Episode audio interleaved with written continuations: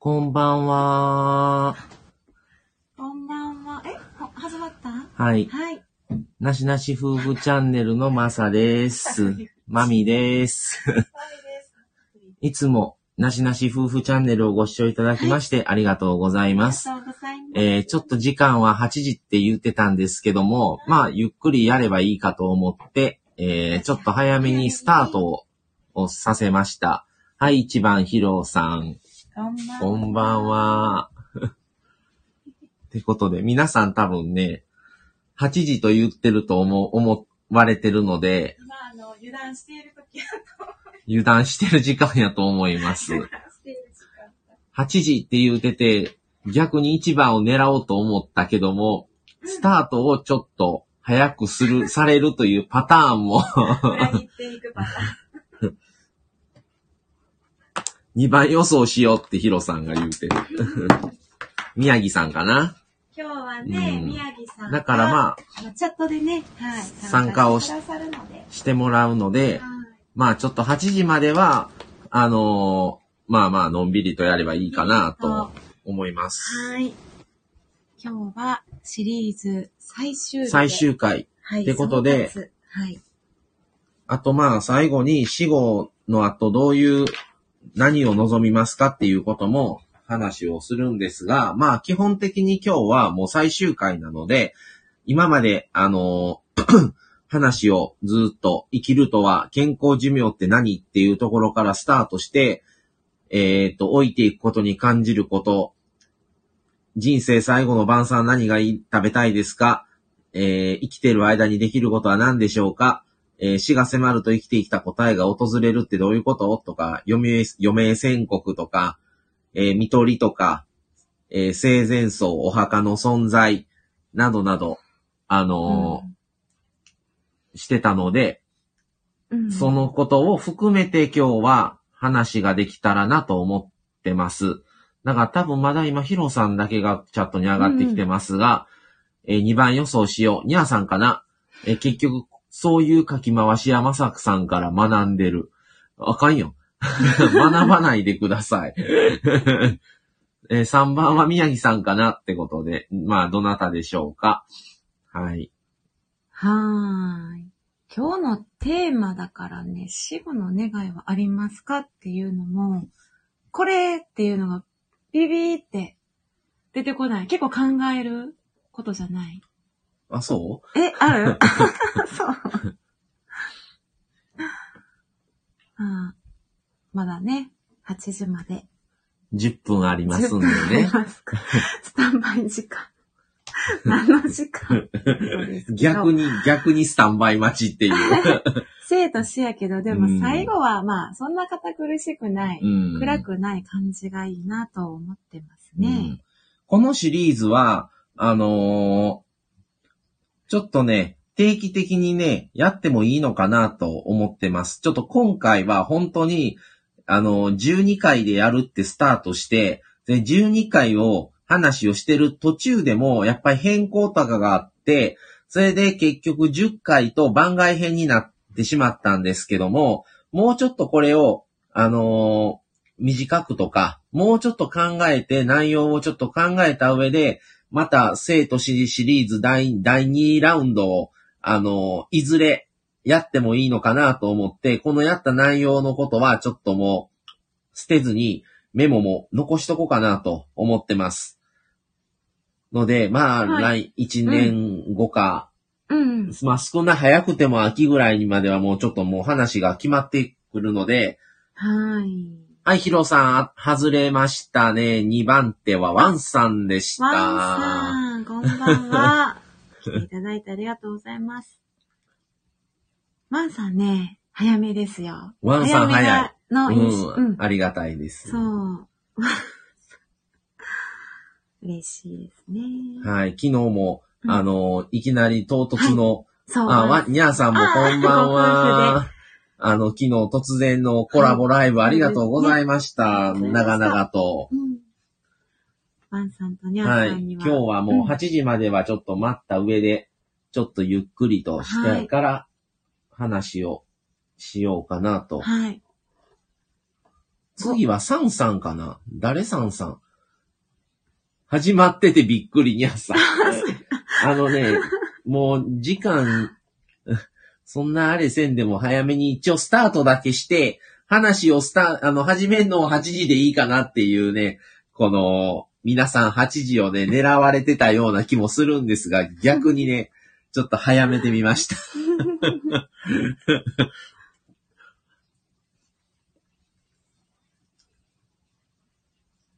なので、ぜひ、あの、また今後もやろうかなとは思ってるんですが、今日は、はい。とりあえず、うんうんえー最終回ということで、うん話をねやっていこうかと思はい。ってます。さあ、次は誰が来るんでしょうか そういうね。時間。はい、次は誰でしょうかね。え、ヒロさんの予想では、あのー次は宮城さんということで、あ、ニャーさんが、ワンさんが先に気づいて、ニャーは、うん。えー充電してたので出遅れました。まさん、気づくの早かったんですね。大丈夫ですよ。まだ全然ね、この話は8時からしようと思って、まだやってませんのでね。はい。もうなんならいくらでもお手洗いにも行けますので、大丈夫です。ワンさん、ニャーさんはセットだからセーフっていう。じゃあ、自分の予想は当てたぞということが言いたいんですね、ヒロさんは。うん。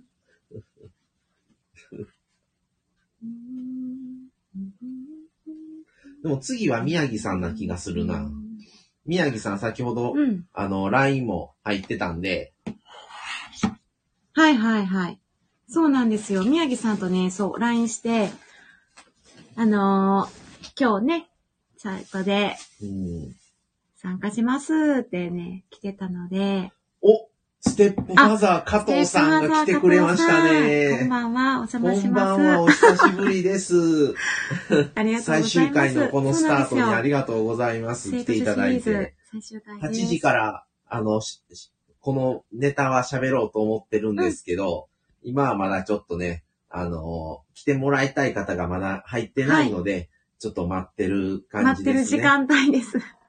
まだ本題には入ってないんですがね。最近ちょっとあの、はい加藤さんあれやんな、うんあの、ライブされてない感じが。あ、加藤さんのお声が、うん。はい。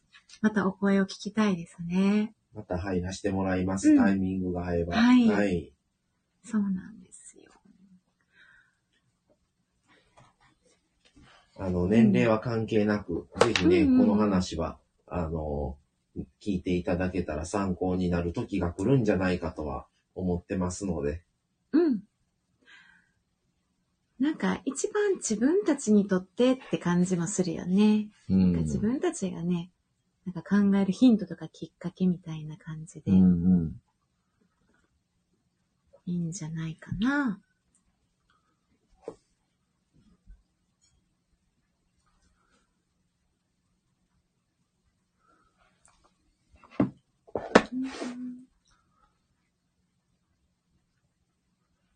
お、加藤さんはちゃんとツイッター更新されてますよ。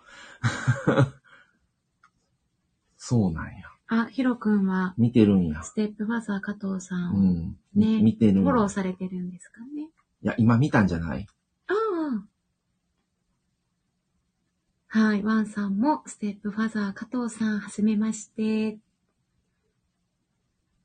加藤さん、はじめまして。うん。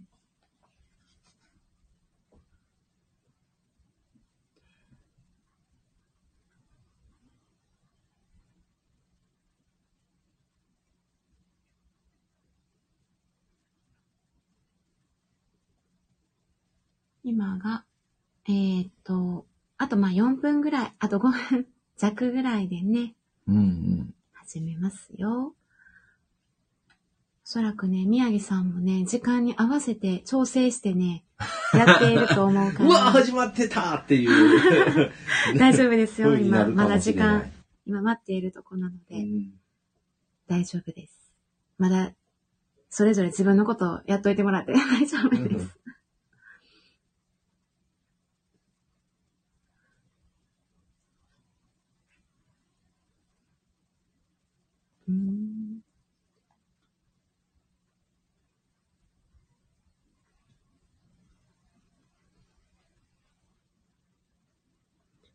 ステップファザー加藤さんも、ひろときどき梅さんはじめまして、ワンさんはじめまして。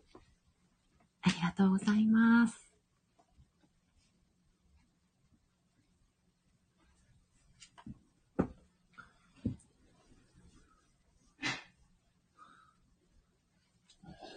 今日は、まあ、生と死の最終回ということで、えー、今までのすべてをですね、えー、総括して、あの、話をしようかと思っています。プラス、えー、自分自身が亡くなった後ですね、この世の、この世の中に自分がいなくなった時に、どういう願いがありますかと残された家族に対してですね。はい。はい。うんうんうん。あ、宮城さんが来ました。宮城さん、こんばんは。おこ。んばんは。どうですか体調。うんあの、ねまあちょっとあの、LINE では、あの、ははいい、読ませてもらいましたけど、うんゆっくりと。宮城さんもきっと始まってて焦る。宮城さん。皆さんびっくりしてたから、始まってるでマンさんも宮城さんこんばんは。宮城さん、焦らしてたら申し訳ないな。え ーみたいな。もう始まってんねんけどどういうこと？みたいななってたらどうしよう。ステップファーサー加藤さん、宮城さんこんばんは。ありがとうございます。うんもう10分経ってましたね。すみません。いや、いや、いいんですよ。全然まだね、あ8時になってから本題に入ろうと思ってたので、あの、まあ、時間がちょっとできたから、もう先に流しちゃえ、言うて流したんです。すいません。なので、全然大丈夫ですよ。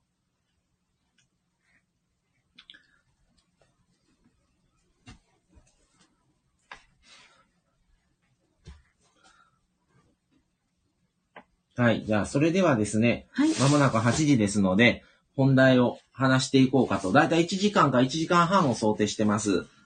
はい。で、今まで、えっ、と、全10話プラス、えー昨日の、ニャーさんワーさん夫婦との、えーコラボっていうことも含めて、えーまあ、全11回でやっていったんですけども、その、今まで話してきたことも、全部、あの振り返って、まあ、どの話題になっても構わないんですけども、あのトータル的に死について、あの、どういう風に思われるか、うんもう、どういう内容でも構いません。はい生と死に関係することなら、うん。うんそういうことを、まあ皆さんとこのチャットでやり取りできたらなと思ってますので、ぜひ、はいあの、よろしくお願いします。はい。それと、まあ死後の願いも一緒にちょっと話をできたらなということで、今日最終回で、あの、しようかなと、この、うん一旦このシリーズは終わりにしたいと思います。宮城さん、声は変わらずガラガラですが、柿、はいはい柿お好み焼き食べました。いいですね。すごいな。うん。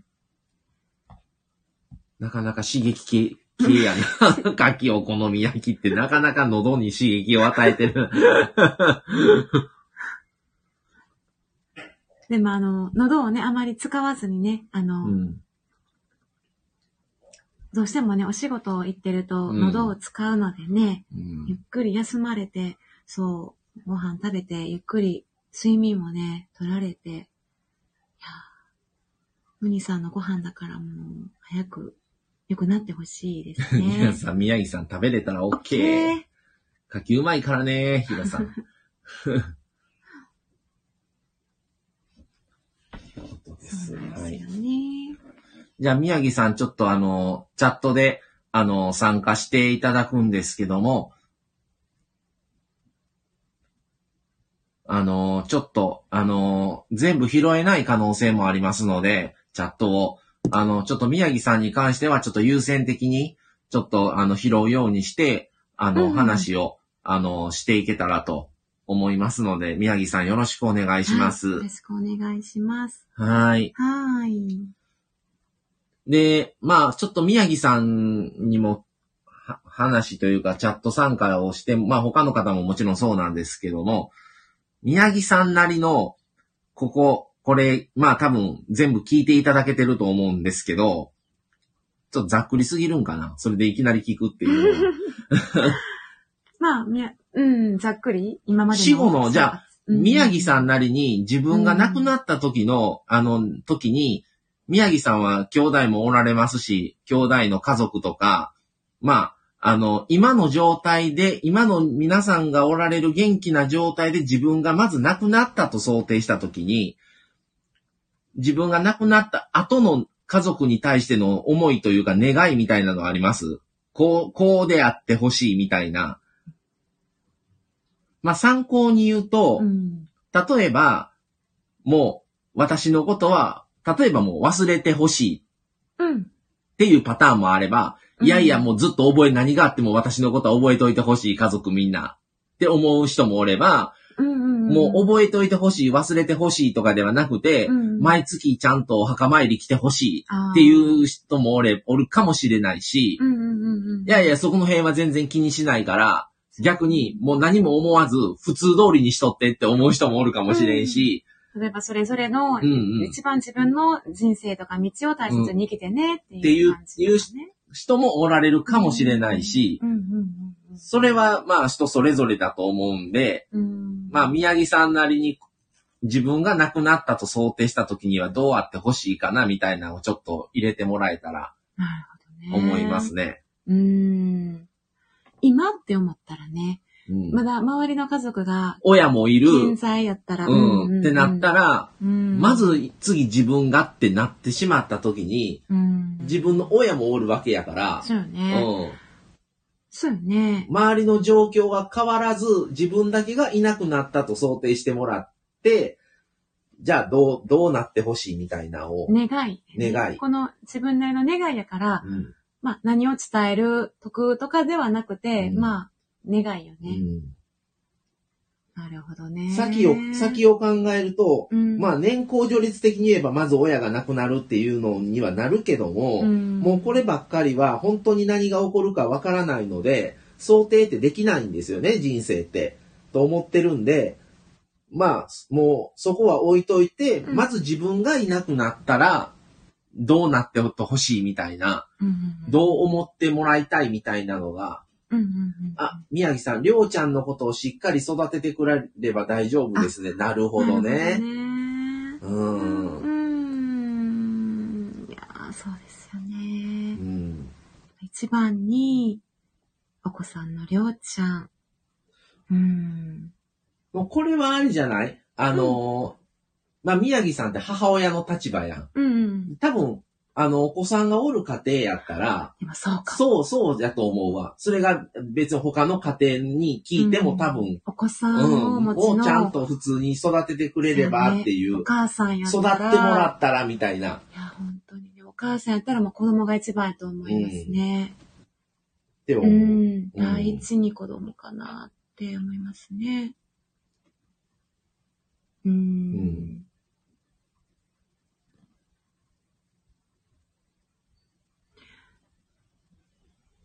だから、まあ子供がいないとかやと、うん。その相手とか配偶者とか自分の家族やね、うん。にどう過ごしてほしいかとかになりますけどね。なんか、まあ、それが友達とかでもいいやん。友達にもこう思っておいてもらいたいとかう。んうんうんううん。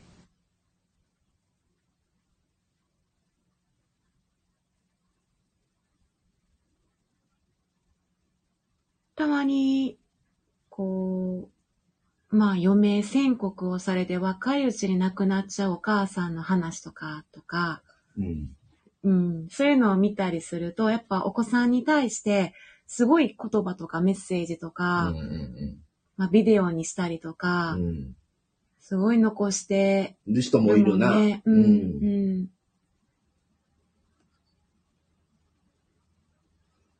宮城、さん、墓参りも花とかいらないですし、雑草生えてたら怒りますけど、基本的に適当で OK です。そんなに、なんか綺麗に着飾らなくてもいいけど、うんうん。もう雑草だらけのなんか、ぐわ、みんな、あら、うん荒れてるのはちょっとまあ。宮城さん、これ聞いていいんかな？失礼かな？宮城さんとこの家族、家族は3人やんか。宮城さんとこはお墓とか、うんその辺はどう、実家の親がおって、弟さんとお姉さんがおるから、うんそこで統括するのか、うん。その辺とかってどう、宮城家としてはどうなのか、うん。その、宮城奈美さんとこの家族3人というので考えてるのか、その辺どういうあれにされる予定というか、なんかそういう話とかはされたこととかあるんですかね？ねどうなんでしょうね。昨日、ニャーさんとワンさんのとこにはちょっと話聞いてな、これ。そうそうう。ん。宮城さんとこのご家庭では、こう、話されてるのかなとか、うん。ムニさんのね、ご主人とも話されてるのか、親とね。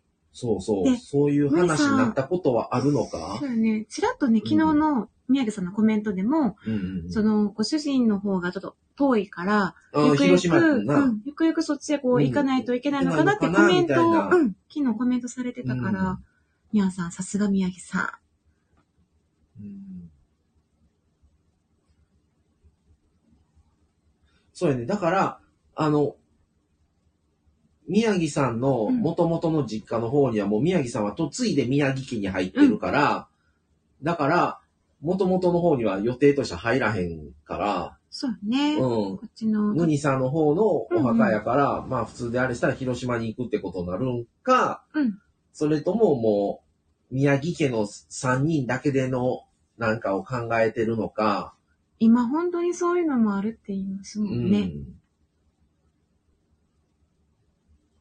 その辺がどう、うん。な？あうんまあまだ宮城さんとこも若いから、うんあれやけ。ど、あ、家族3人分のお墓が理想的ですね。死んだ後もりょうちゃんの近くにいたいですね。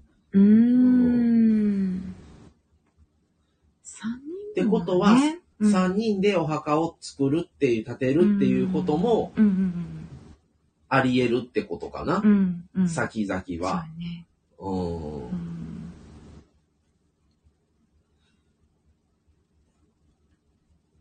そうか。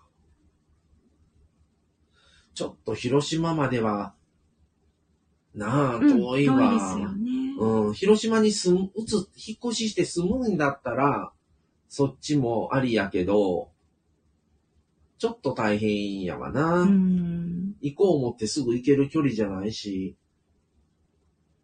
うんで、この、結構、都市、都市部やったらもうお墓もいいよとかうんっていう考えの方が多いってうんいうので、で、お墓も、うん。お墓は、お墓とイメージいったら普通外で墓地に建てるっていう感じですけど、今お墓のマンションもあるんですよね。で、お墓のマンションうんは、まあ言えば、手を合わせば、電子の顔、顔写真のが出てきたりとか、ああ、電子式になってる。うん、うーん。まあ、雨降っても大丈夫とか、バリアフリーやから、うん車椅子の方でもお参りできますとか、はいはい。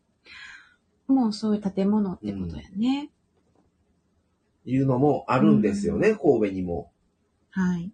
ただ、あんまりね、僕的にはちょっと、あんまり好きじゃなくって、っと言うてましたね。その話。あのうん。できれば、あの、太陽が降り注ぐ元がいいので、それだったら僕は全然どっちかというと樹木層とかの方がいいですね。そういうコンクリートの 建物の中に、うんずらーっと並んでるっていうのは、ね。並んでる中の一個よりはうんはあんまり好きじゃないですね。うん、でもそういうのも多分、あ、あのーやろうと思う人は全然できますし、多分お墓を一気建てるよりは安いと思うんですよね。ねそういうマンションに、マンションの中に入るっていう方が。はい。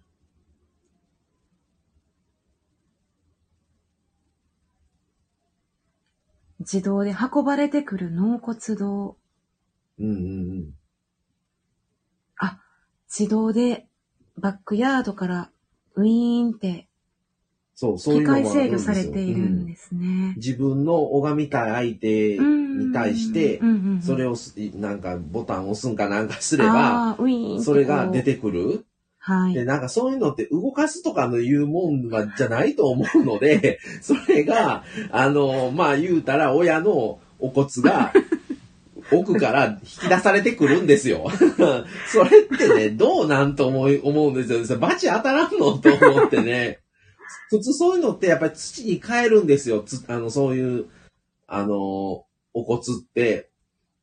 だから、あの、うんうんうんこの話で僕なん、たびたびおじいさんおばあさんの話僕出してますけど、はい。あの、納骨僕したんですけど、はい。あの、風習がこっちと違うくって、神戸の場合は骨壺のまま収めるんですけど、うん滋賀は中身を出さないといけなくって、うん。というのは？骨壺から全部出すんよ。骨をうん出して、うんあの、土に変える専用の袋があって、その中に骨、あの、骨をあ収め直して、それを入れるんですよ。お墓に。ーじゃあもう帰っていくんだ、土に。に変えるうん容器に、容器っていうかそういう袋にやって、ガーゼ、うんガーゼ状みたいななんか、うんそれに移し替えるんですよ。骨壺ではなくてね。骨壺だったら土に帰らないので、はいはいはいはい。宮城様、じ自販機みたいですね。管理は楽ですけど。微妙ですね。微妙ねうん。内観もホテルのエントランスのようになっているところもうんあると。まあ環境、快適な環境にはしているみたいですけど、はあ、すごいね。受付も IC カードをかざして、うん。か、あのねは、京都の、ああ、京都に大谷本廟っていうのがあるんですね。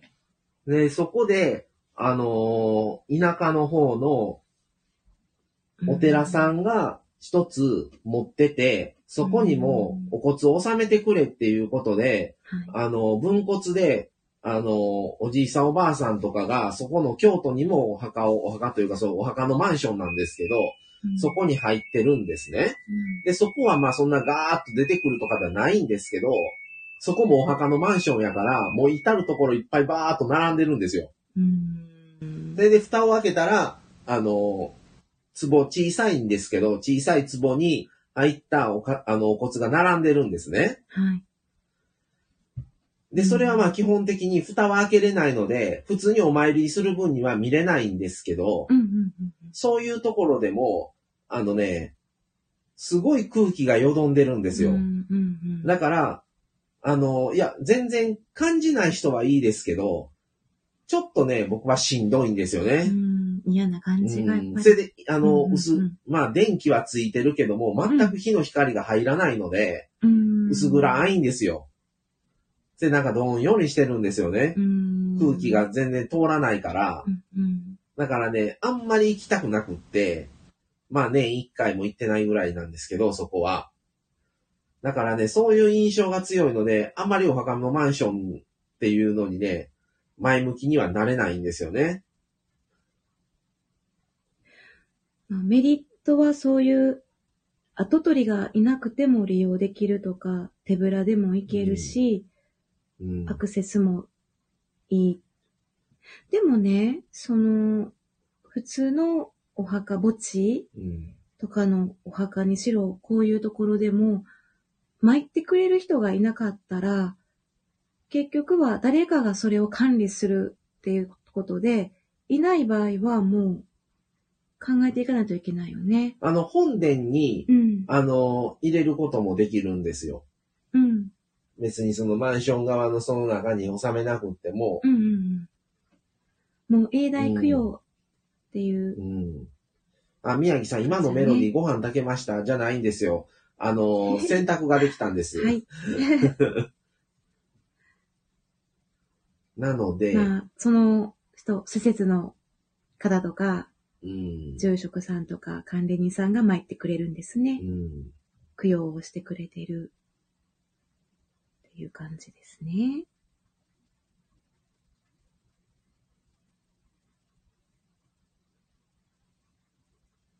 まあ皆さんもね、お墓問題っていうのはすごい今、世間でもちょっと取り出さされていて、なかなか後うん、後継ぎがいないっていう、後継ぎがいないだけでなく、今参ってもらえる人もこんないないっていうことで、うんもうお墓を建てないっていう、墓じまいっていうのもすごい増えてきてて、うん。うん、我が家もちょっとどう、どうしようかなっていうところまで話はちょっとね、考えてるんですけど、。そうやうね。いん、かないといけないね。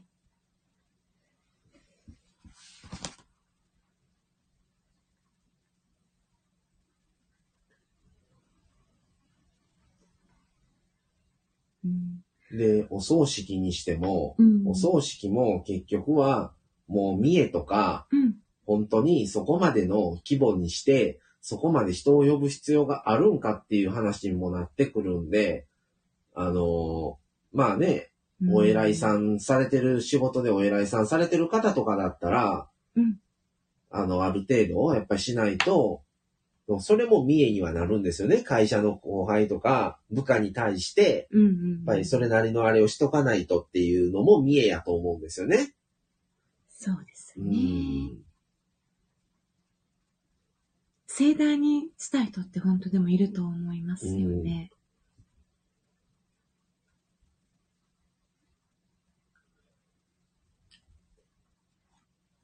だから本当はこういうことをいろんな話をしましたけど、やっぱり、あの、元気なうちにちょっとこういう話はしといた方がいいのかなと思いますね。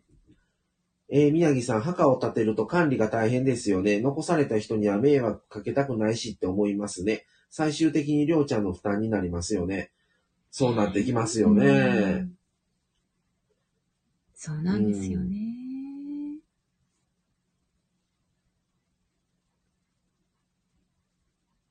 今までの時代やったらお子さんも多かったり、兄弟も、兄弟も多いからね、親はもう子供兄弟たちに任せるっていう風風習があったかもしれないんですけどね。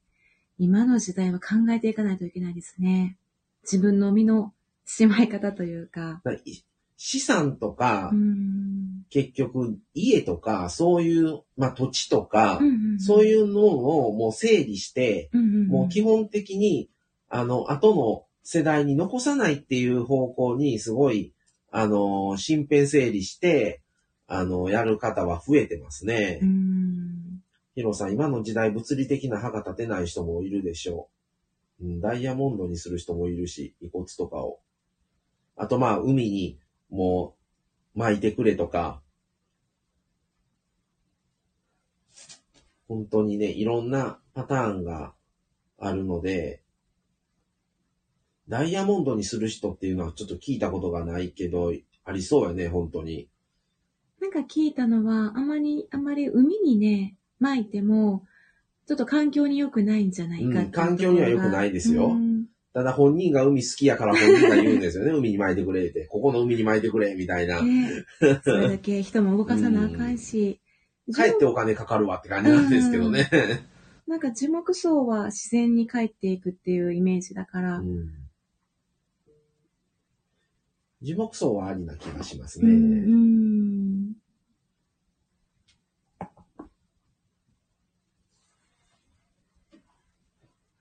お墓っていうのは本当にもう後継ぎがいなくなったらどうしようって話にはなるんで、うん、考えますね、ちょっと本当に。必要なのそれって思って。うんうん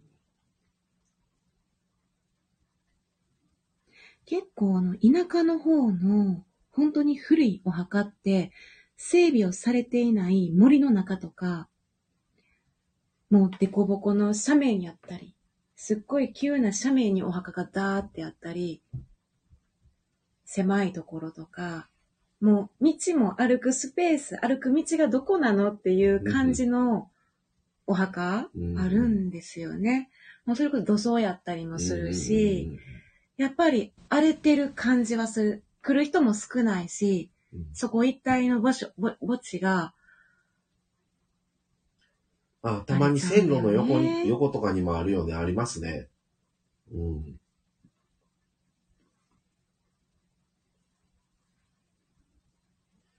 だからああいうのはどうするんかなって思う。この田舎の本当の、もっと昔とかね、たまに田舎の家だもう自分家の家の横に墓立ててる人もおるよ。うん。あのーどうするんかなって思うよね。でもまあお寺さんとうん。相談してしまっていったりするんかな。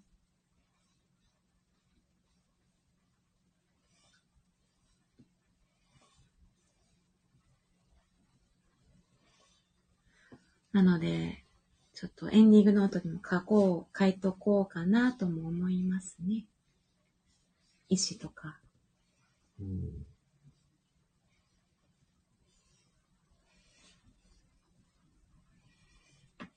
あなたのお墓を継承してほしい人とかね、まあ、法的効果はないですけど、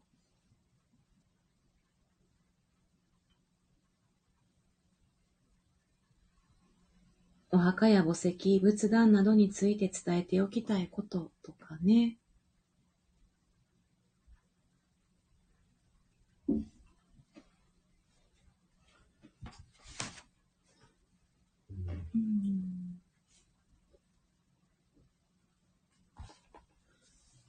昨日もエンディングノートの話をしたんですけども、エンディングノートも結局元気な時しか書けないので、ちょっとそういうのも、あの、ぜひ興味ある方はちょっと、あの、作成してもらって、あの、定期的更新をしながら、いざ何かあった時には、あの、残されたものが困らないようにはなると思うので、それを、それエンディングノートがあるということで、なので、あの、作成してもらうのもおすすめかなと思いますね。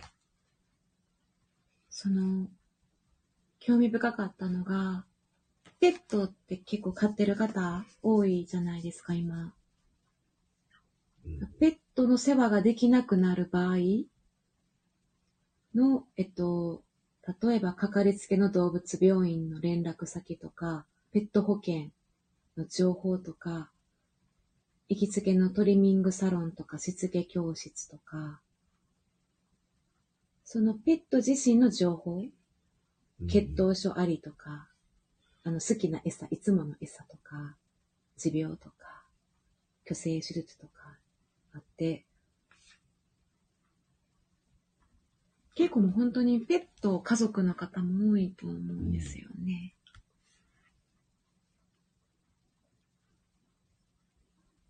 ペットと一緒の墓に入れたりとかもある、うんあそうそうそうそうペットあるあるの墓を横に立てるとか。うん、ペットと同じお墓とか言いますよね。ここにはね、それまでは、そこまでは書いてないか。うんうん。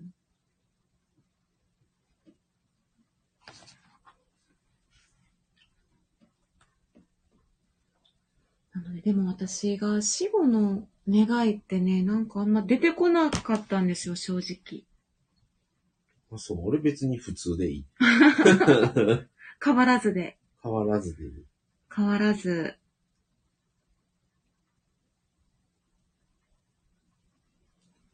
その、特に、こうしてね、ああしてねっていうのが思いつかなくて、確かに変わらずにっていうの、かなとも思うんやけど、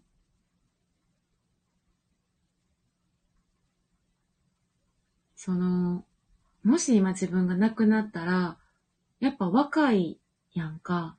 うん。だからすごい、まあ、例えば両親からしたら自分の子が先に亡くなるっていうのは悲しい。すぐに立ち直れるものでも、受け入れられるものでもないんかなって思ったら、それで苦しん、苦しんでる、悲しんでいる家族を思ったらちょっと辛いかなって思う。うん。うん、悲しまないでって思う。悲しむのは、ね、当然かもしれないけど、それでまた体調を壊してしまったりね、うん。メンタルが弱っちゃったりとかなると、それは嫌だなって思うから、あまり引きずらんように、健康で過ごしてほしいなっていう感じかな。こればっかりはどういうふうになっていくかわからんからな。うん。うん。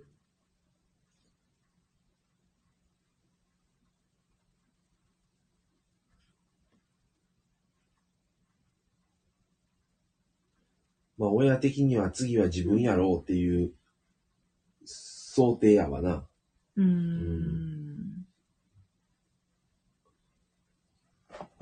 ん、なんか、マサさんの親みたいに、そんな風に先をもう考えられているから、まあ、息子に全然、考えれてないよ、まだ。そ う全然なんかまだどうするって感じやけど。そうやね。うんその、詰めていかなあかんことはいろいろあるかもしれんけど、だから親に、うん。あのー亡くなったら、100万は置いとってよとは言ってる。自分らの葬儀代。それは頼むでって言ってんの。100万は残しとってよ、言って。二人分の葬儀。もう亡くなったら何も残すものはうんないけど、お葬式代っていうのもなんか最後の最後にかかるもんね。ラストにかかるお金ってお葬式代ぐらいかもしれうんでないから。も納骨とかなったら、あれも結構する。そういう関連のものね。うんまあ高い。お葬式、うん納骨。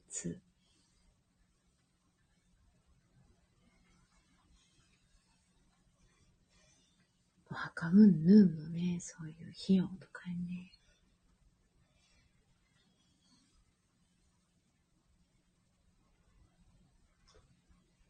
まあでも、あ、宮城さんも葬式、お葬式結構高いですよね。高いですね、本当に。うん。高いですね。もうね、本当ね、うん。まあ見積もりとか話も僕も聞いてたんですけど、満単位で上がっていくんですよね。なんか、結婚式みたいですうん、ね。結婚式みたいに上がっていきます。うんどんど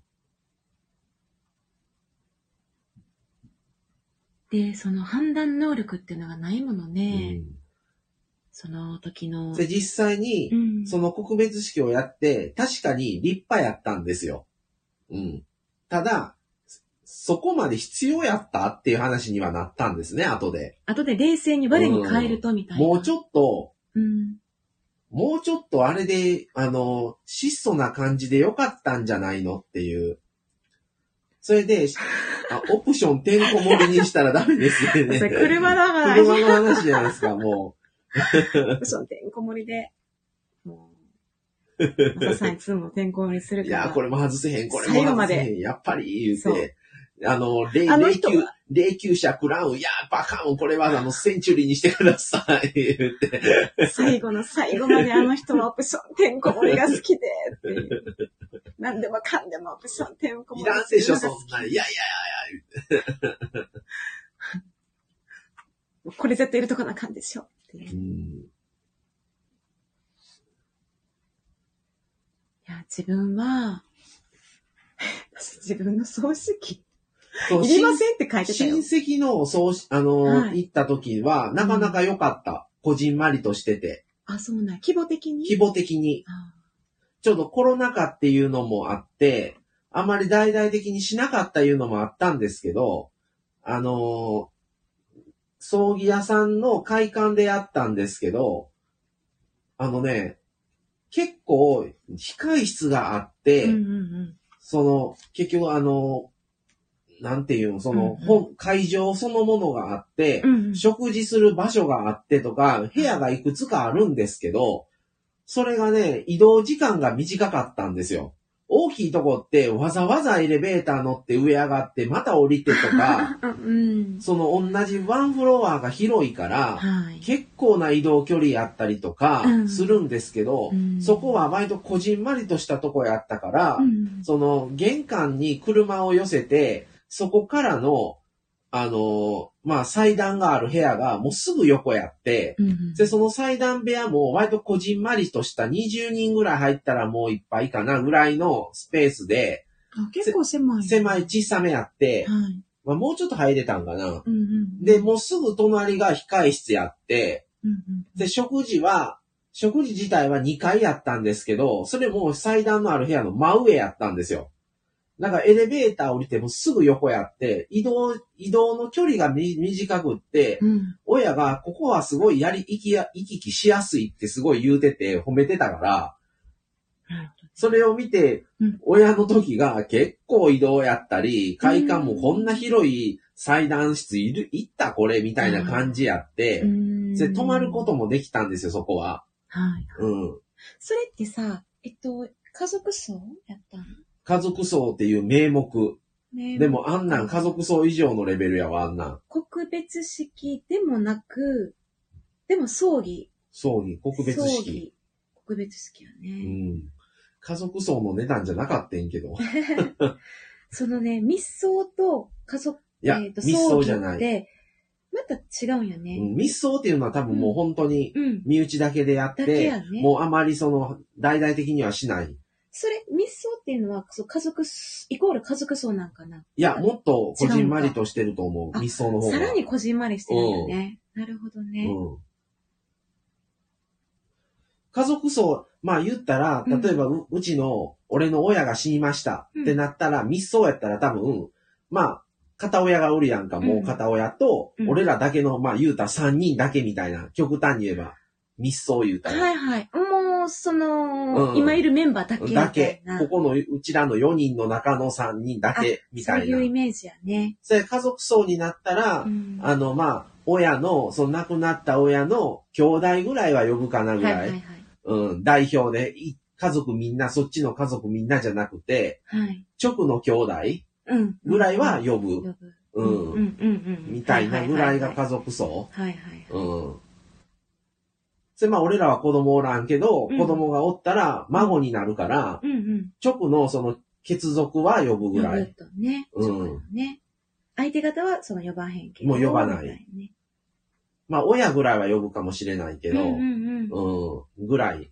なるほどね。うん。葬儀の流れも、お通夜しますか？その後、こ葬儀告別式、告別式うん。で仮装にしますか？とか、うんその後お別れ会もしますか？とか、それとも家族で密葬で仮装しますか？密葬もせず仮装のみですか？とか、うん。あるね。なお通夜をして、うんその友達とか、うん。他の方は、あの、お通夜だけ来てもらういうパターンもある。はいはい。お通夜をあえて、あの、うん取り行って、うん。で、もう、告別式自体はもう家族のみでやろうと思ってるんで、っていう、うんその、近い人やったらうん、残念って思われるかもしれんけど、うんうん。そこまでじゃない人やったら、もうそれって割り切ってくれた方が、こっちも気軽。そうね。うん。で、行きやすいお通夜ぐらいだったら、わざわざ服も新調してとか、うんうんうん、もう服にせんでも別に仕事帰りでも行けるしとか、もうとりあえずお参りだけ来ましたっていうぐらいのの感じでも行けるから、うん。うんうんそれで特にもうそれでもう何も受け取りもなしで、その代わりお返しはもうないんですけどっていう、うんうん。もうただ、もう来ていただいてうお参りしてもらえたら、んそれで十分なんでっていう風に、もうこっち側からもう言ってしまう方が、来てもらう方から、あのーやったらそんなこと言われへんから、うん。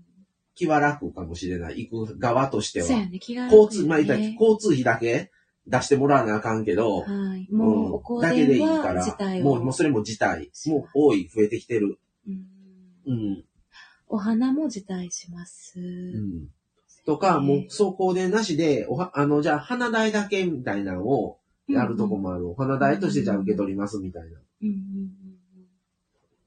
あ、ボブさんこんばんあは。、ボブさん。今日最終回で、あの、うん死後の願いも含めて、あの、生、生と死のシリーズの、あの、最終回なので、統括した話をしてます。で、今、お葬式、はい。告別式とか、お通夜とかの話を今、ちょっとしてます。はい。はい。なの、だから、いろんな形があるから、もうこれぐらいのレベルを、をしないといけないとか、うん。もう余計にコロナがあったから、もうそういうのもないし、本当にその人とか家族が何も、うん。あの、気にせず、もう自分たちがどうしたいかだけでやればいいっていう感じかな。うん。うん。私は、い私自身がもし亡くなったら、もうなんか密相レベルでいいって感密じ。相レベル。密相レベルでいいかもって思いますね。うんなんか、亡くなっても申し訳なさがある。なんか、亡くなってからも亡くなったのに、自分のためにお墓参り来てもらったりとか、うん来てもらったりするのも申し訳ないって思うかもしれない。家族であったとしてうも。ん。うん兄弟でも。じゃあお墓はなしってことで。建てないということで。そうそう。これ、エンディングノートにさ、うん亡くなって、じゃあ告別式しますってなるやんか。まあ普通の流れで言ったら、うんうんこれ誰を呼びますかとかいうのあんの？ある？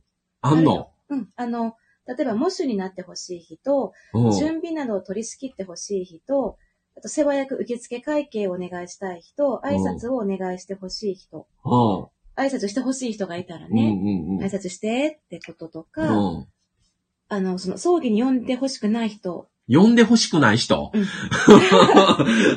ぐらいでわかります。特にいなかったら、うんすごい細かい。ああ、そう。うーん。嫌やな、呼んでほしくない人に書かれてたら。うーんえー宮城さん、悲しい雰囲気ではなく明るい雰囲気のお葬式がいいですね。笑顔で送ってほしいなと思いますね。なるほどね。うん。だってあの、あれ、あれなんかな。あの、宮城家は、うんあの、どういう状況になろうが必ず唐揚げが出てくる感じなのかな。必ずか。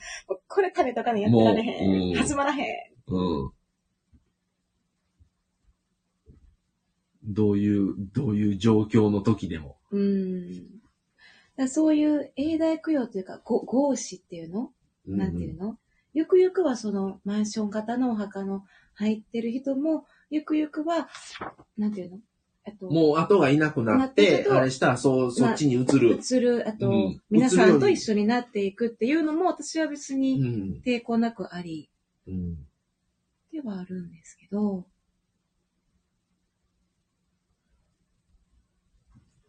マサさんは奥からお骨が出てくるって嫌やな。あの、な、ななんなんて思うな。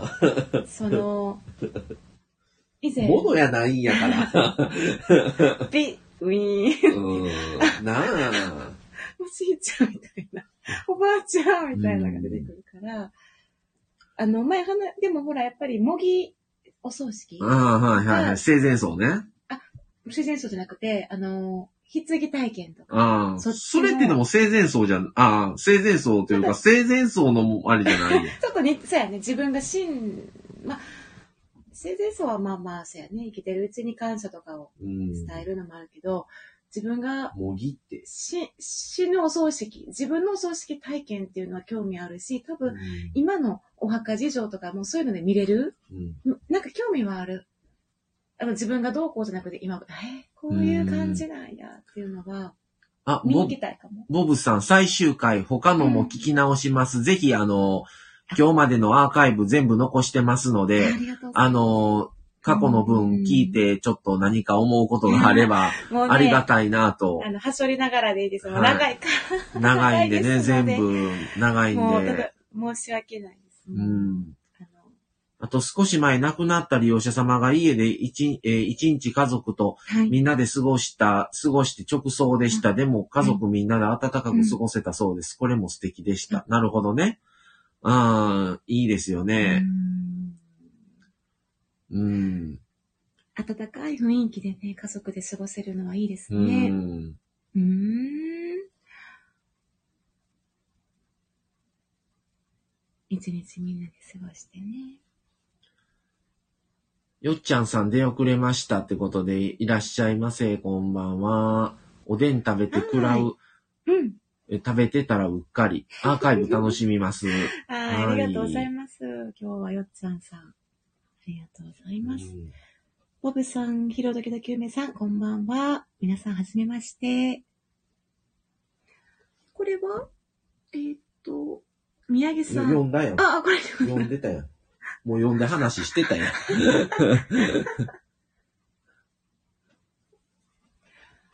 やな、家足。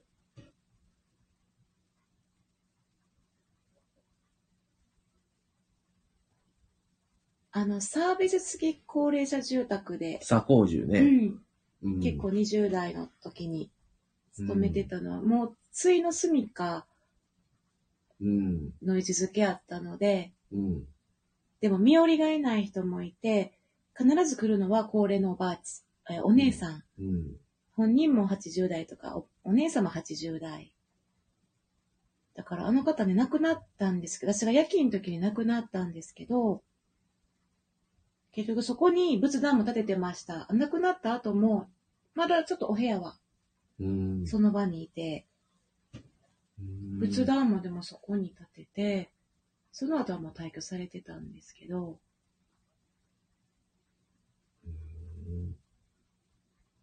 だから、お家はもうあそこやったんですね。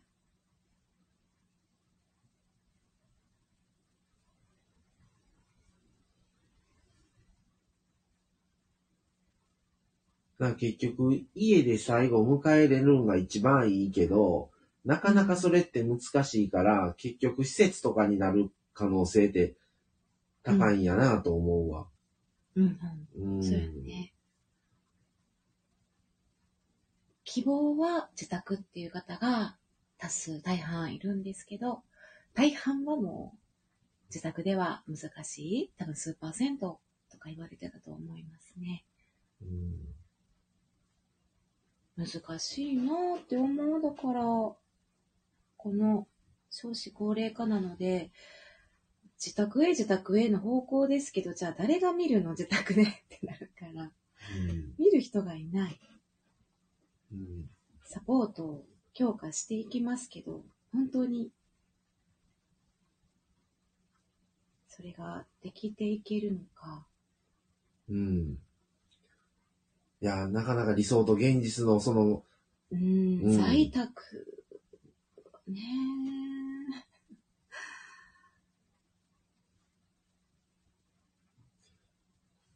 それこそ訪問看護とか、え。うん。うん。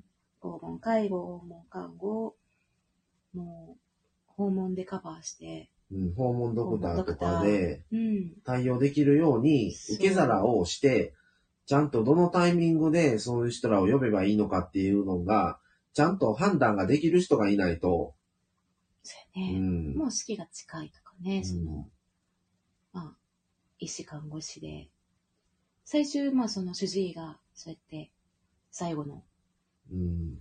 五輪中まで見れたらいいんですけど、自宅で。うん。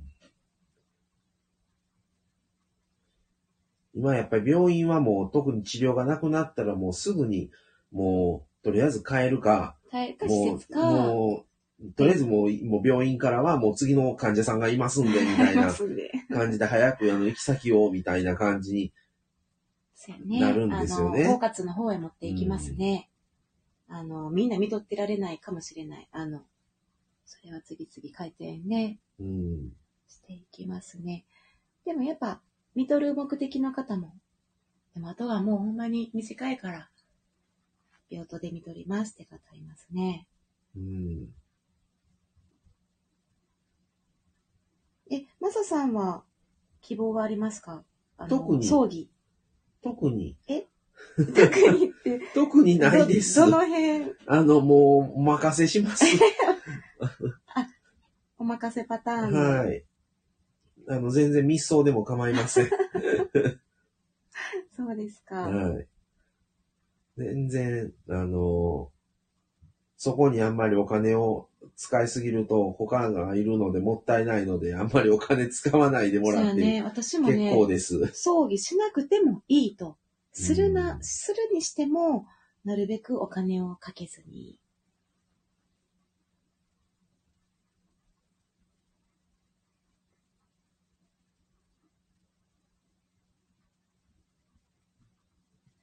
うーんちょっとそのなんかい行ってみたいお葬式ツアお葬式ツアーとかあんの？そういうのあんの？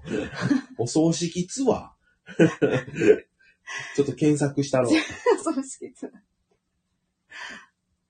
あのえ、その、身内というか、今までの職場の人とか、はい。何かのあれでお、今までそういうお、お通夜とかお葬式とかは、うん。ご参加、ご参加はされたことはございますんでしょうか？私あんまりないんですよ。お葬式参加が。家族もね、もう祖父母も早くに亡くなったし、結局ね、どの祖父母も私参加してない。お葬式？うん。多分一番ほんまに3、4歳の頃に実家のおじいちゃんが、うんでも、死っていうものを認識しないかったから、あの、お家で、実家で執り行ってたんですよ。あの、お葬式を。うんあの、住職さん呼んで、で、お父さんとかお母さんがこう、三角の、つけてるんですよ、ここに。頭にうんうんうん。三角の、ごめんなさい、あんま説明できないけど、うんうん。で、何やろうと思って、うんで、おじいちゃんが棺に入っていって、私横にずっと置いてて、うん周りででもなんか言う、なんかいろいろやってたんよね。で、お葬式の途中ですけど、で、私は亡くなってるって認識がないから、おじいちゃん寝てるって思ってて、で、じゃあいよいよ棺を、なんか、蓋を閉めて、釘を打つんですよね。え、そんなん打つん？で、リアルに。あマミも、打つか言うて。え打つか、一緒に打つか、みたいな、なんか言われた気がして、いや、え、これ、したら出てこられへんやんっていうのは分かってたんですよ。ーこんな、釘打ったらおじいちゃん出てこられへんやんっていう思いはあったのを覚えてますね。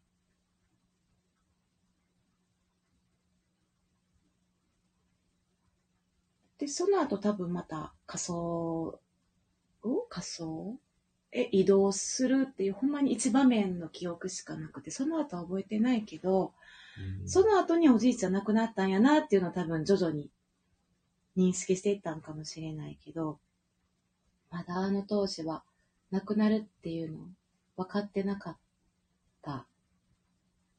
うん。おじいちゃん大好きやったから、もう、おじいちゃん大好きでしたね。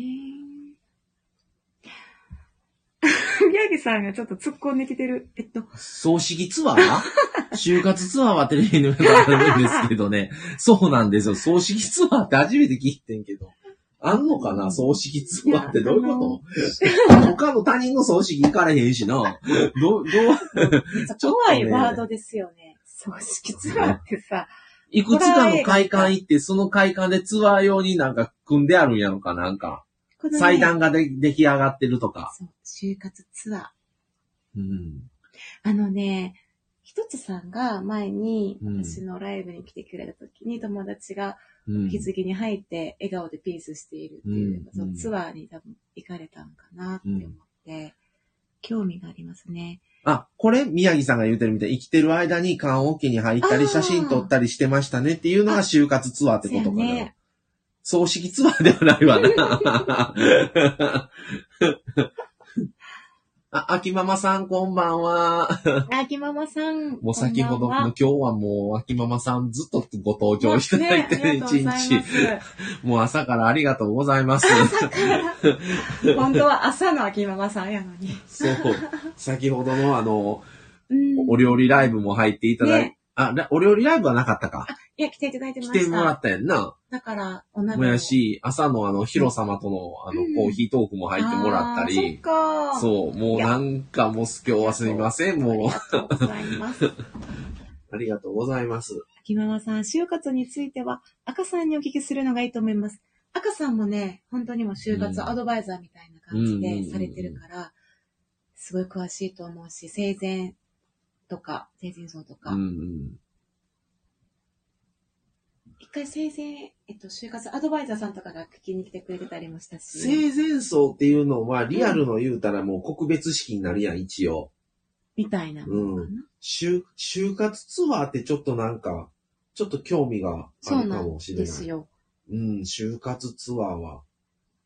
参考になるやん、実際に。そうなる。うん。いう時になったら、なんか自分がな、だから、近親者が亡くなった時もイメージしやすいから流れとか、うんうんうんもうはじ、何もかも初めてやるとちょっとビクビクして怖い気がして、うん。うんうん。あ、ちゃんと旅行会社がやってるんや。旅行会社な。う。うんーん。ふきママさん、ボブさん、こんばんは。ということで。うんあ、こうちゃん、こんばんは、潜ってます。どうぞどうぞ。こんばんは。え、私これいつ書いたんだって、棺に入れてほしいものは、うん、その私が大好きやったおじいちゃんの写真って書いてる。あ、そう。それ、だから2014年じゃない？多分、その、そうそうそう、書き始めてた昔やと思う。何？ビーズ、ビーズじゃない 好きやった食べ物とか。が もうあの、悪いけど、コント思い出してしょうがないわ。コント、ドリフのコント。ドリフの、ドリフのコント。トがね、面白くってね、おじいちゃんこれも好きやったんですよ、言うて、どんどんなんか最初はなんか、ああ、そうなんや、最初名前、優しいものから入れていくやん。入れてたね。でも途中からなんか酒入ったり、最後うなぎになってたやん。生きてるやん。カレーライスとかさ。納豆とか。それ納豆入れて。でも最後無理やり蓋閉めて。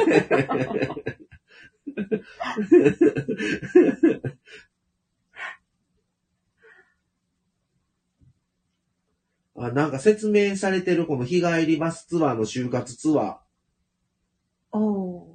日帰りのバスツアーという形態が多く、うん添乗員も同行はい。するようです。だいたいランチ込みで1万円ぐらい。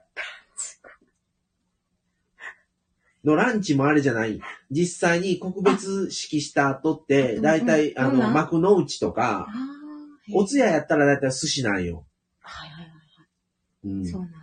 うん。だから、こういうものがだいたい一般的に出るんです、みたいな、うんあの、仕出し弁当屋の幕の内弁当とかやったりするよ。うんうんうんだから、うんこう、し知らん人やったらやっぱりそれも勉強になり、あ、こういうものが出出るんですね、とか、うんあ、こういう流れなんですね、みたいうん。な。あうん。ーそうなの。そういうのを体験してみたい。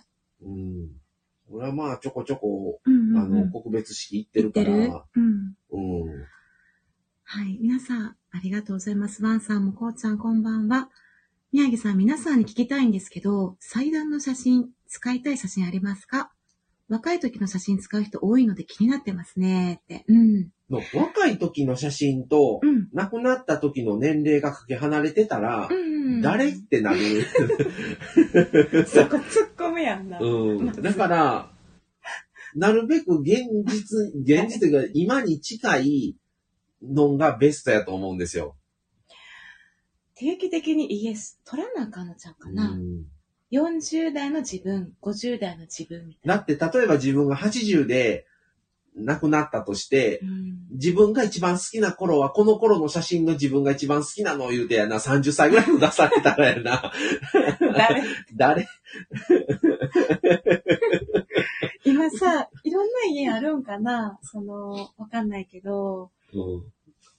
これ、ちょっとドリフつながりだけど、私、イカリア長介さんの、うんえ、イカリアさんやったかなもうなんか、楽器を吹いてなかった？あ、多分そうそう、い怒りじゃ長介すっやとごいかっこいい。うんあれかっこよかったな。で、多分ね、志村けんさんもなんかかっこよくなかったかの家の写真は知らな。ない好きな写真っていうのが、やっぱあれこれ読んだタミさん、こんばんは、潜って聞かせていただきます。ということで、うん、ありがとうございます。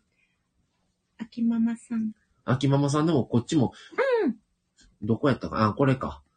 えー家族として送り出すのに勉強は必要だと思います。父の時何もわからなかったので、葬儀会社の言いなりでした。それがもう、本当はいもう一個、あの、安いうんプランでも十分なのに、いや、うんこっちの方が、あの、喜ばめ、喜ばれますよとか、なんかもう、いし、もうこ、あの、今後い、こういうことってないので、みたいな、せっかくですから、とか、言うねん、さ葬儀屋っそれて。さ、ちょっと違うくない？そうやねん。でも、葬儀屋って結局だから金儲けなんみたいに思ってしまうわけよ。その、サービス業じゃないと思うんですよ。でも結局はそこの収益を得得ることによっての利益、あれやからな。っていう。うん。その、あ、あ、これ、これ、これ、これも、秋ママさん、祭壇の写真考えたことなかったです。はい。楽しそうな就活ツアー、宮城さん。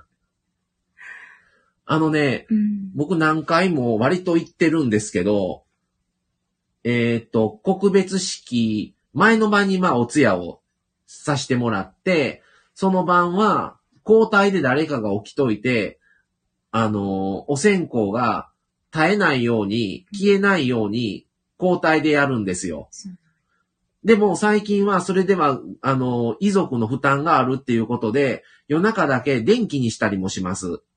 ろうそくを。うんでも、どっちかといえば、僕は、やっぱり、あの、最後の日だから、ちゃんとろうそくを燃える普通のろうそくにして、うん。炎がた消えないように交代でうんっていうのもやったことあるんですよ。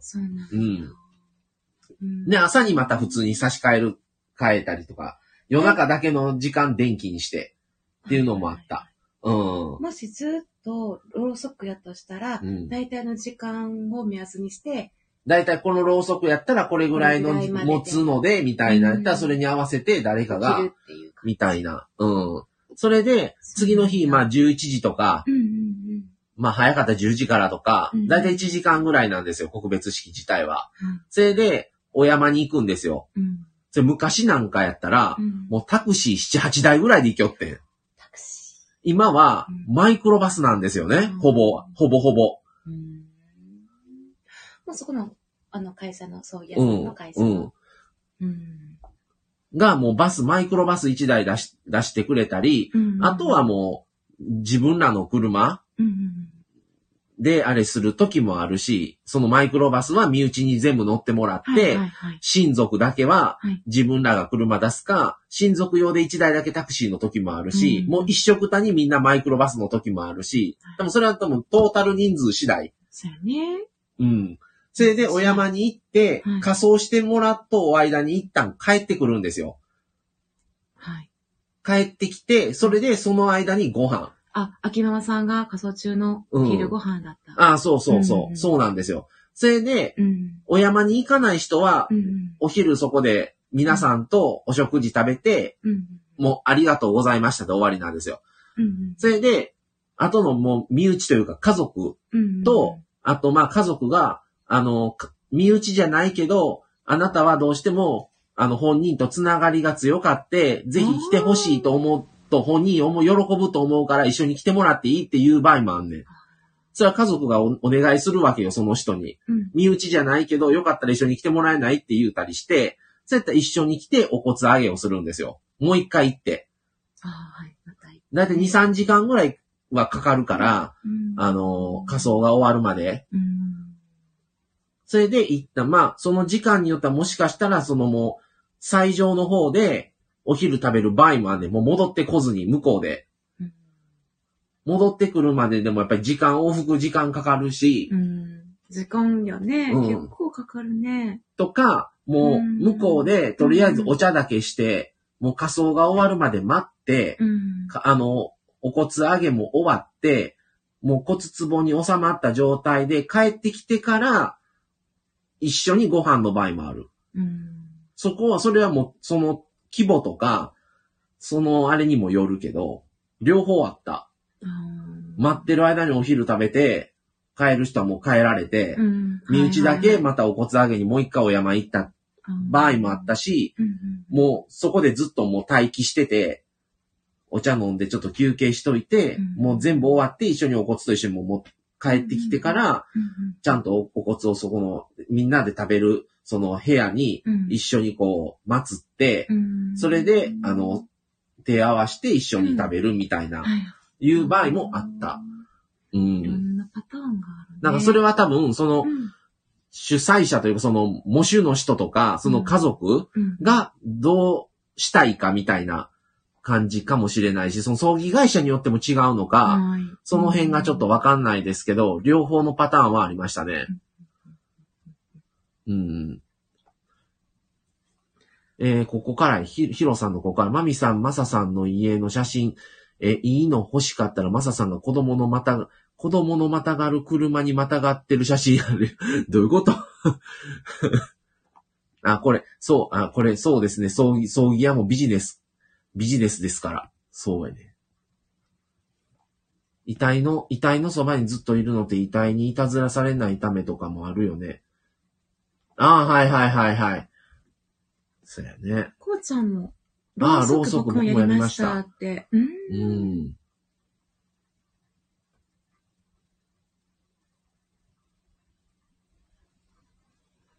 ちょっとこの辺はよくわからないですね。うん。いたずらの件は。秋ママさん、そうそう、コツ揚げね。そうなんですよ。うん秋ママさん、父の時はもう最上でご、ご飯食べました。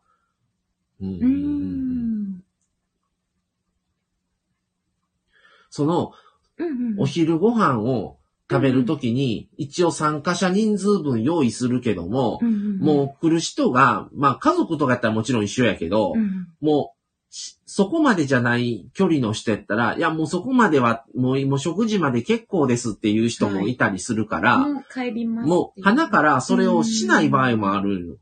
もうご飯なし。うんうんうん、でも全部終わってから、うん、もう最上からに、あ、最上にまた行くときに、お骨揚げに行くときには、うんもう人数かなり減ってるから、はいはい3分の1ぐらいになるよ、大体。う、はい。うん。実際行く人って。うんうん、だから、もうその人らだけで終わってから、もう全部終わってから食べるパターンもある。その多分それは告別式を始める時間にもよるんやと思うね。うん、早かったら10時とかでも始めるし、うん。遅かったら昼の1時からの場合もあるし、うん、もう昼からやったらもう食べたらもうそれぞれでおのおのでもう昼も適当にしといて、ご飯なしでもうやるっていう場合もあって、そうやったらあとお茶だけしましょうかみたいなのもあるし、うんうんうん、スタートの時間と確か、そんな、その全員トータルの人数とか、うんうんうん、もうそのそれぞれの思いによってどこまでするかも変わってくると思う。んう。うん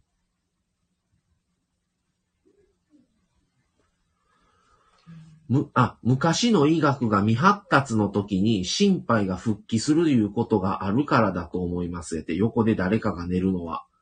えー亡くなって人が身につけてる遺品を取る人もいます。あ、これなんか聞いたことあるな。うん。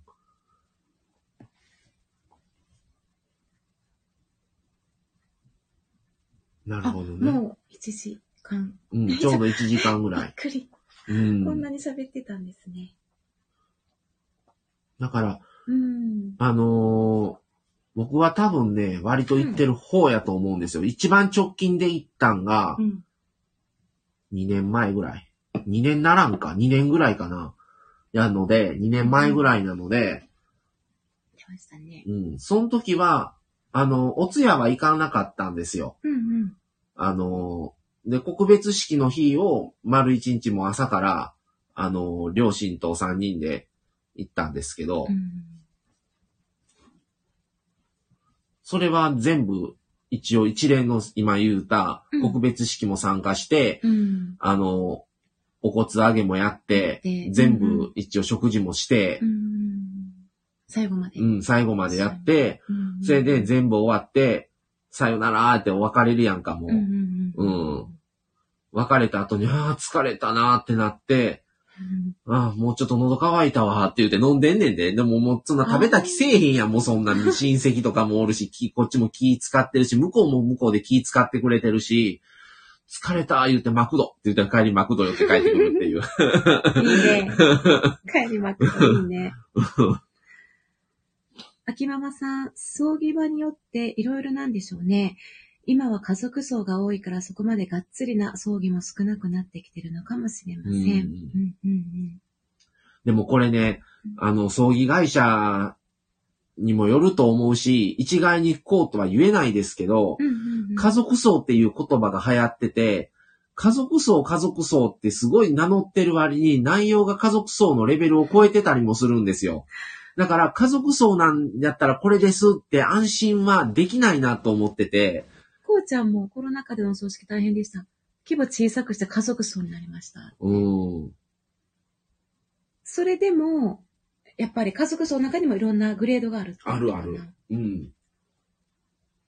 し家家族層族層という言葉を、家族層プランとかってあって、うんもうそれなら安心みたいな、なるけども、下手にそれでし、もう、うんなんていう、あ、それだったらいいわって思わずに、はい。もうちょっとランク落とせへんのかなとか、うんうん一応その家族層の中身の詳細うんを見て、うんここまではいらんとかうんっていう判断もやっぱしないと、家族層の金額じゃない。なんで家族層で100万超えてんのとかねうん。あるんですよ。うん結構な額なんですよね。うんだから、その辺うまいことこう、それなりになる金額になってあって、うん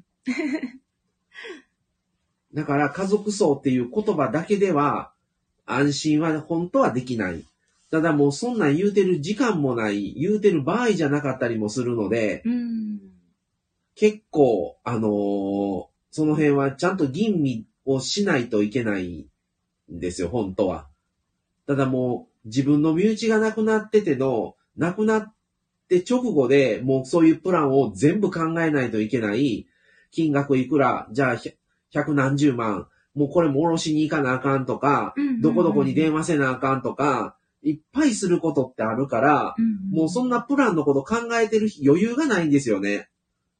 でもなんかそこに付け込まれてる気もして、後から考えたんですよ。でしょうね。うん。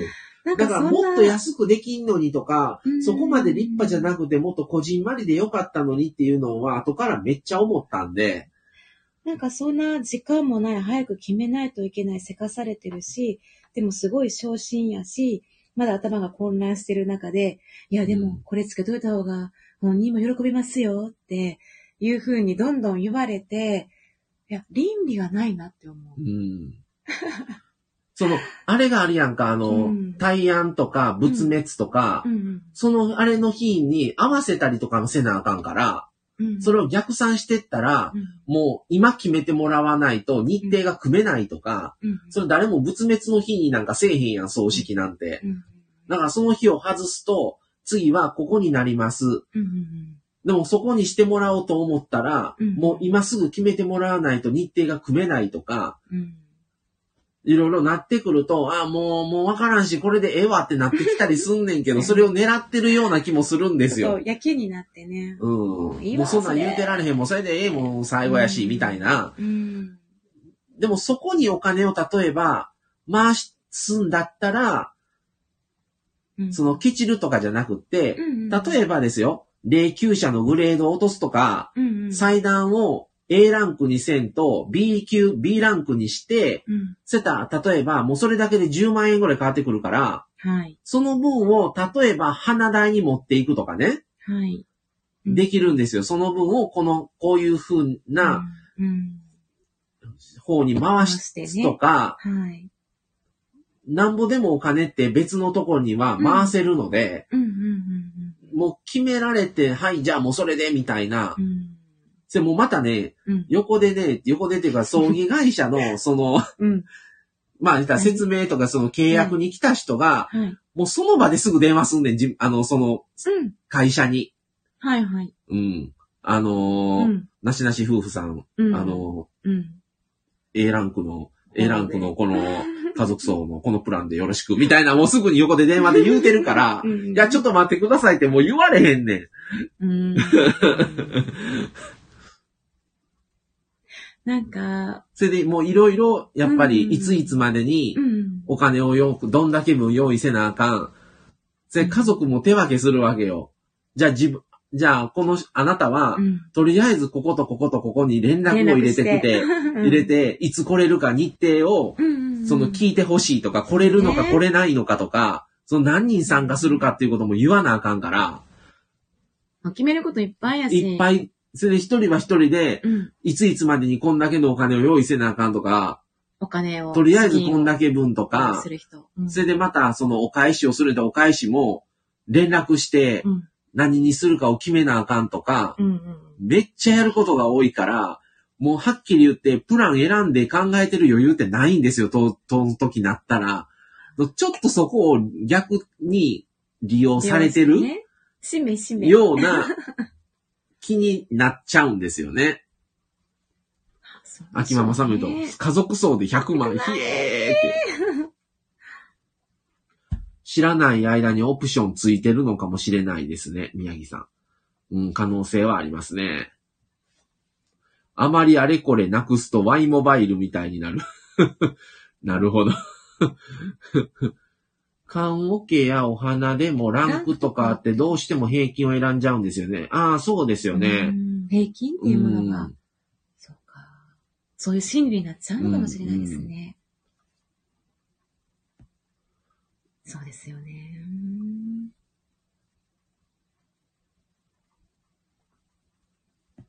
だからそれぞれのやっぱり価値観があるので、うん。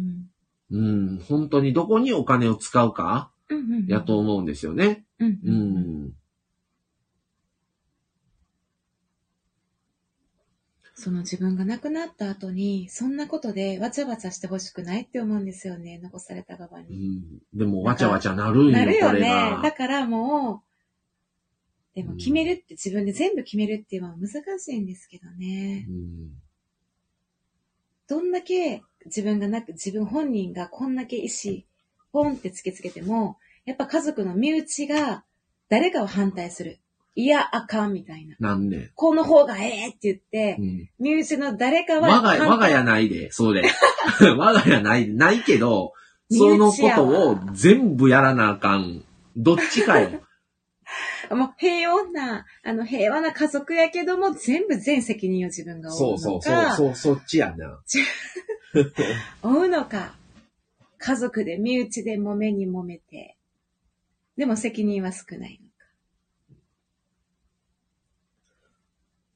だからそういう風にはなってほしくないなって。そう、これヒロも言うてるけど、お返しもらった金額に対して何円か何円みたいなギフト本もあるよねって書いてるけど、その、まあ、この話につながるかどうかわからへんけども、うんうん例えば A さんからは1万円のものをもらいました。B さんからは5000円のもらいましたっていうのを全部控えといて、うん。それこそ結婚式みたいに、じゃあこの家庭に1万円もらったとこと5000円もらったことと同じものだけでは返されへんから、うん。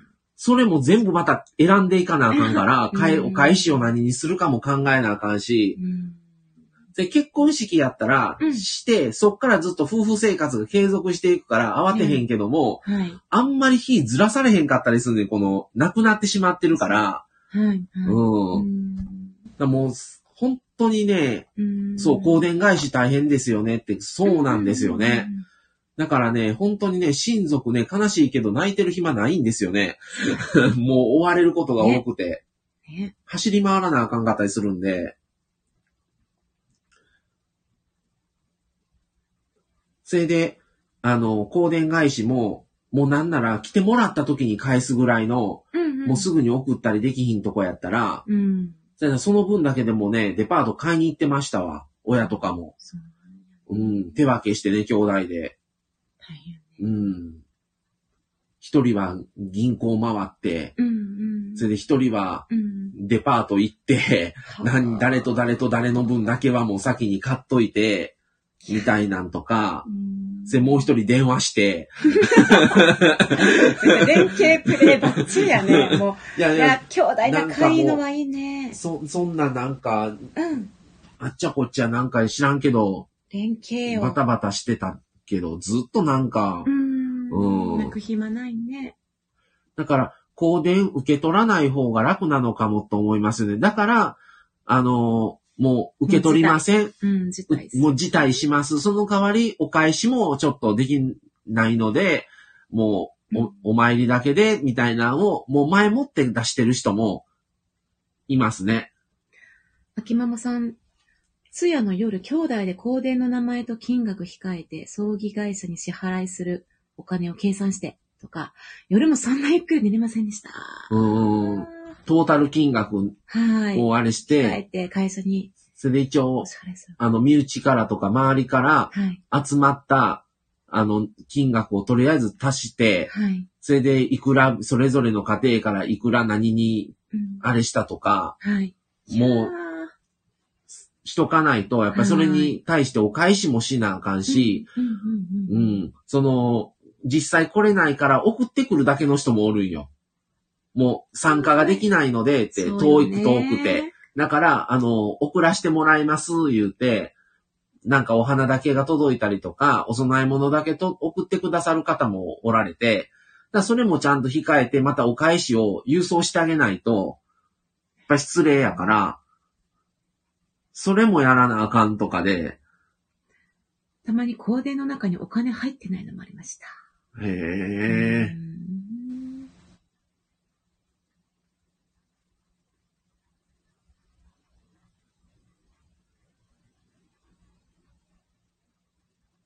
うん。うん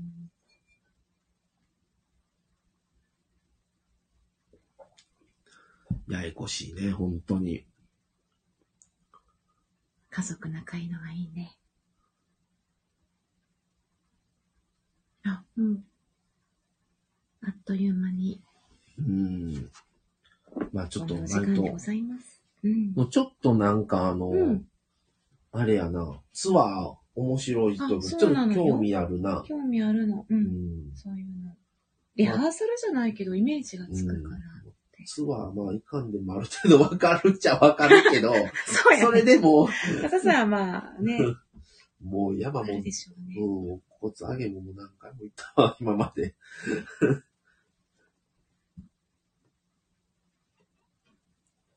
秋縄さん、ヒロさん、それありました？おばあちゃん、ええもん着とったから私もらうんやったのに、って言われたことあります。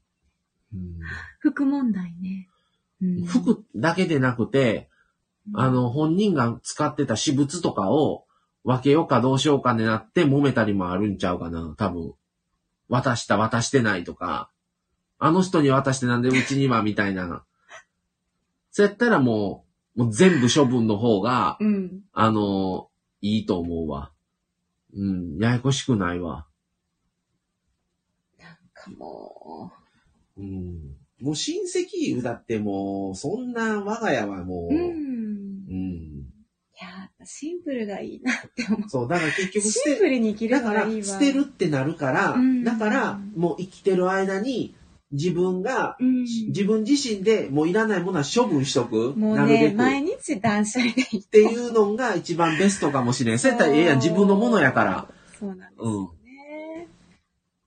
なんかね、書き込むだけでも、自うん分こんなにいろんないらんもん持ってるんやなとか、これいらんやろってもう捨てといてもいいやんってものが浮かんでくるから、後々の揉め事になるぐらいだったら、もう自分の身辺をシンプルにしとく方がいいなって思う。うん。お葬式ツアーですかだだからあの、中尾、うん中尾明と、うんうん。あそこのそうや、就活で結構話題になった、ね。就活で話題になって、そうやった。えー沖縄のアトリエと、千葉のはい。別荘やったかななんかをもう処分したんよ。処分して、うん沖縄のアトリエとかにあった家具とかは、取りに来ていただけるんだったら、もうあげます。やって、やってたら欲しいしいよ。人が。それが行かなあかんね。行って自分で持って帰らなあかんけど、それでよろしかったら、あの、お金いらない、もうただでいいのでう、ん引。き取ってくださいみたいなのは、はいやったっていうのは言ってた。搬送。だからもうはい、マンションに住んではんねんけど、あそうね多分もう、そこだけにしたんちゃうかな。なるほどね。うお子さんいん。いない。ななるほどね。あそこ仲いいよね。仲いいな。ご夫婦。そうなってだからもう結局、だんだん若い時やったら、うん。やっぱり身軽やし、うん。いけるけど、やっぱりもうだんだんもう年齢を重ねると、うん。やっぱ思うようにもう遠いとこって移動できなくなったりもするから、もうそういうものからもう減らしていく。うん。まあ言うたらなくったって全然生活は成り立つわけやから、そうやね。うん、実際住んでる家さえちゃんとあれば、そうそうそうそう。っていうのでだんだんもううんそういうやつをやって、やってるっていうの話は、そうやね。うん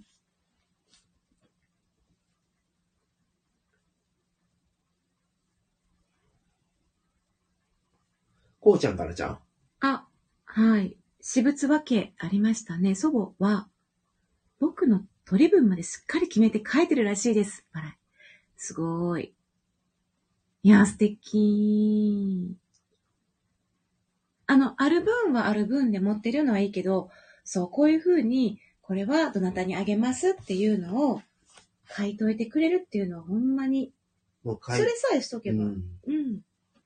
あの、最小限かな、もめまたな、ややこい。しいのってな、ほんまにそれが書かされたんじゃないんですかとか、本当にそう本人が書いたんですかみたいな。それがね、身内に一人はいると思うんですよ。うん。いや、なんか、反対する人とうんか、。おんね。押し付けてくるね、身内に一人いるんですよ。誰かが秋ママさんも言うてんいな断捨離するか生きてるうちにもう渡しておくのが一番。はあ、うん。なるほど。孫までいるって思いますが。うん。こうちゃん面白い。嬉しいな。でも、なんかおじいちゃんおばあちゃんから、これあげるねってもらったら嬉しいやろな。なんかね、まあでも、あの、キキキリンさんも言う言うてたけど、と、と、もう、持たない？ものをもらいませんっていうね。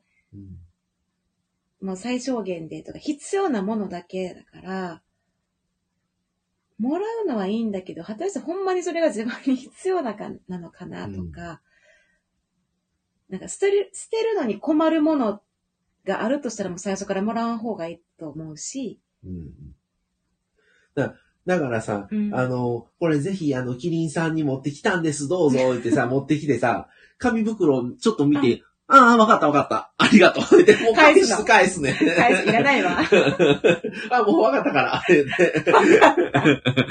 ええっていう。そう、でも、うん内田祐也は必要だったんだ。そうそう、そうみたい。あそこもね、好き。はい。まあ、ちょっとお時間そろそろですが、そうえーですね。と、うーん。一応読んでるよ。あうあ、ん。大体は読めてるかな。あ、あまり進んでなかった。うん。めんどくさい人生。まあね、その亡くなるまでにもいろんな余命があったりとか、本当に、うんあのーそこに至るまでもいろんなことがあると思うので、家族も本人もですけど、大変なことってあると思うんですよね。やっぱり延命処置もこともこの間お話しさせてもらいましたけど、うん。そうですね。だから本当に、あのー家族が元気なうちに、あのーちょっとそういう将来、そうなったらどうする、延命処置必要になったら、もう延命するのかしないのかとか、うん、それこそ、告別式はどんなん、うん。もうするのかしないのかとか、お墓とか、もう、あのーまあ、きっかけ作るのって難しいとは思うんですけど、そういうのをね、ちょっとお話は、家族間とか、あの、ご両親とかとか、うん。もう話は、あのーしてる方がいいのかなとははい思いますね。なんか皆さんのコメントとかも読んでても改めて思いましたね。うん。まあ、この生と死のシリーズは一旦今日でも終わることにはなるんですけども、またちょっと時期を見て、あのーまたちょっと内容はちょっと調整しながらでも、うんまたいずれこのシリーズはちょっとやりたいなと思ってますので、はい。はい。まあ、これがきっかけになってね、ちょっと家族、夫婦だけでも。ちょっと話すきっかけになれば、すごくやった側としては、すごく、あの、嬉しいですので、そうですね。ありがたい、はい、ねあ。りがたいので、はい。本当に、いざそういう時になったら、もう、決め、考えてる時間ってないので、やっぱりそれが余裕ある今のうちに話をはい。ちょっとしといた方が、うん。やっぱりね、いいのかなとは。それが自分の、自分か奥さんか、誰になるの親なのか、か。親なのかね、わからないですから。そうですうね。ん、なんか意思とか考えっていうのを伝えておくだけでもいいかもしれないですね。僕たちもこの生死のシリーズをやるってなった時に、やっぱりちょっとそういう、どういうことを話そうかなとか、それについてもやっぱり考えるようにもなりましたし、うん。これもう2週間近くこれ話してるんですけど、やっぱりその期間だけでもいろいろちょっとやっぱり考えるようにはなったので、そうですね。うん、そういう意味ではすごいうん。やってよかったのかなと、はい。うん、思いますね。宮城さん、ありがとうございました。ねチャットでの参加になりましたが、元気になったらまた楽しく喋りましょうということで、ぜひ、はい、ぜひ。はい、よろしくお願ね、いします。お願いします。ちょっとだけでもありがたいです。はいはい。うんなので、まあ皆さんそれぞれあの、ご家族の人数とか、それぞれご自身の年齢も皆さんバラバラですし、あの、親御さんがおられる方とか、そうじゃない方とか、もう皆さん本当に家族形態もバラバラなので、もう何が良くて何がどうっていうのはないんですけど、まあ、やっぱりいずれ自分も家族もですけども、やっぱり死っていうものは絶対に訪れるものなので、もうそれはもうね、うん嫌もも言うてられないので、やっぱり今の元気なうちに、うん。うん。うん、特に親とかってなったら、やっぱりね、自分よりも年齢がやっぱりいってるし、うん。それこそもう、そんなに遠くない未来に来るかもしれないっていう危機感もあったりもするので、はい。今のうちにね、うん話を親とは特にしとかないといけないのかなとは思ったりも、はい。僕自身もしましたので、はい。皆さんもぜひご家族でこういうこともちょっとは話をうんしていただけたらとは思いま。そうですすね。はい。なんか日常生活の中でもそうだし、自分自身のためにもなるかなと思いますね。うん。秋ママさん、元気なうちにいろいろ話し合いするのがいいですね。はい。そうで。すね。ね。はい。あとまあ、昨日もちょっと、ニャーさん、ワンさんとのコラボで話をしたうんエンディングノートはい。っていうのも、あのー話すきっかけにはなると思うので、効力はないっていうふうにはなってるんですけど、もし書いた方が本当に、自分の口で思うことが言えなくなった時には、それをベースにはすごく、参考にね。なるのでうん、話すきっかけにもなりますし、うんうんうんうん。もしよかったらそういうのを活用してもらうのも一つかなと思いますね。はい。はい。っていうことで、あの、今日は総括でちょっとまあ、はい主にまあ、告別式とかお墓とか、そういう話がメインにはなりましたけども、そうですね。はいまああそう、ね秋ママさんエンディングノートまた書き方を調べてみようということで、はい。はい、ありがとうございます。ぜひあの、ネットとかでも購入もできますし、本屋さんでもね、いろんなのが多分売ってると思います。ので、また、あの、私たちも、ははいい、改めて考えちょっとエンディングノートの話とかをあまり、うん。まあ昨日ちょっとうんうん、急遽したんですけども、うん、ちょっとあまりできてないので、うん、あの、そういう話とか、それこそ、あの、ワードでちょっと出てきた、あの、ツアーうん。っていうのも、いまいち、そういうのって知らないんですけど、うん。またそういう話も、ちょっとやってもいいのかなと。そうですね。うんなんかタイミングが来たりね、うん。そういうのにももし参加もできるんでしたらうね、ん。経験をまたね、お話ししたいですよね。してもいいのかなと思います。はい。はい。じゃあ今日は、一旦この辺で、あの、死後、はい。生死についてのシリーズは、あの、終わりにしたいと思います。はい。えー、来週からはですね、とりあえずしばらく、あの、単発のいろんうなんちょっと、この間喋れてなかったことを、あの、週、あの、2月、いろいろもう予定決まってますので、あの、それを話をしていけたらなとも思ってます。すね収録やはい、ったり、コラボとかもはいい、やっていこうかなと思ってま。そうですすね、ライブとかもはい。ちょこちょこします。ので、ぜひまた皆さん、あの、来週からもよろしくお願いします。はい、お願いします。はい。では今日はこの辺で1時間45分。は。はい皆さんありがとうございました。今日はこの辺で失礼いたします。はい、ありがとうございます。はい。それでは失礼します。はいありがとうございました。あ感想。